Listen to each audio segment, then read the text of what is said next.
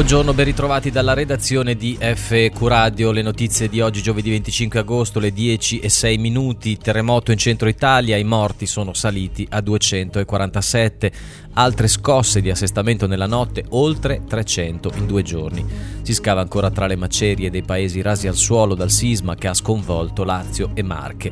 Prima notte all'aperto intanto per migliaia di sfollati, un nuovo sisma 4.5 all'alba. Si moltiplicano intanto i casi di sciacallaggio. Hanno scavato nella notte con le pale e a mani nude illuminati dalle lampade mentre la terra tornava a tremare per provare a recuperare gli eventuali superstiti finiti sotto le macerie, ma non esiste una lista di dispersi. A crescere nel Lazio e nelle Marche soprattutto il numero delle vittime.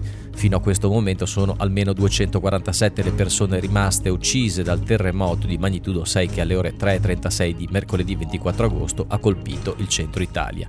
Distrutte le città di Amatrice Accumuli in provincia di Rieti, rasa al suolo anche Arquata in provincia di Ascoli Piceno e la sua frazione Pescara del Tronto.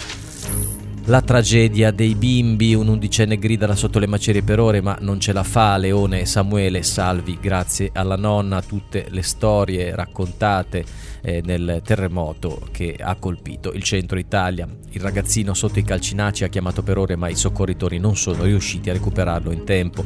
Poco distante il corpo del padre. Finisce bene invece la vicenda di nonna Vitaliana che ha trascinato con sé sotto al letto i nipoti di 7 e 4 anni, Leone e Samuele, e ancora Martina che, scampata al disastro dell'Aquila, si era trasferita nelle Marche e qui ha perduto la figlia di un anno e mezzo. E infine la famiglia Tuccio, in vacanza come molte delle vittime, cancellata dal crollo del campanile di Accumuli. Terremoto, norme permissive, poche risorse e niente mappatura. In zone a rischio l'80% dei fabbricati crollerebbe. Alessandro Martelli, ingegnere sismico e presidente del GLIS L'enorme patrimonio edilizio del paese, che è vecchio, non è in grado di sostenere questi sismi. La normativa però non impone né l'adeguamento né il miglioramento sismico e i finanziamenti che il governo dovrebbe stanziare arrivano con il contagocce. In più non esiste una vera mappa dei fabbricati, almeno quelli pubblici, più vulnerabili.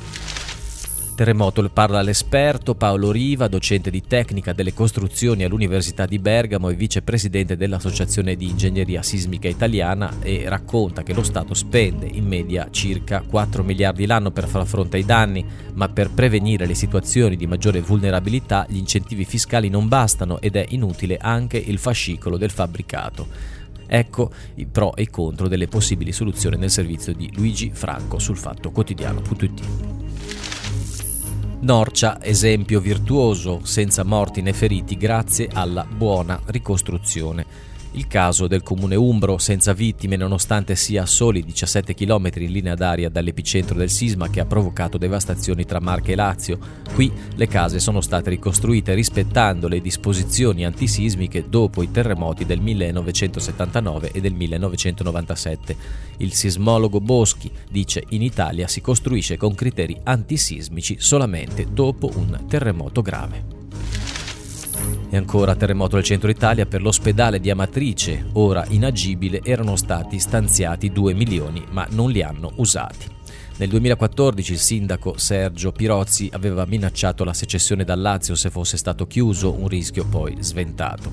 Ma una fonte rivela al fattoquotidiano.it che i lavori di consolidamento finanziati dopo il sisma dell'Aquila sono rimasti sulla carta, come la manutenzione ordinaria.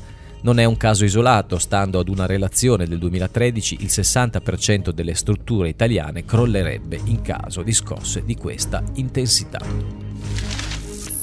E cambiamo, e cambiamo, decisamente notizia. Kabul, ne avevamo parlato ieri sera.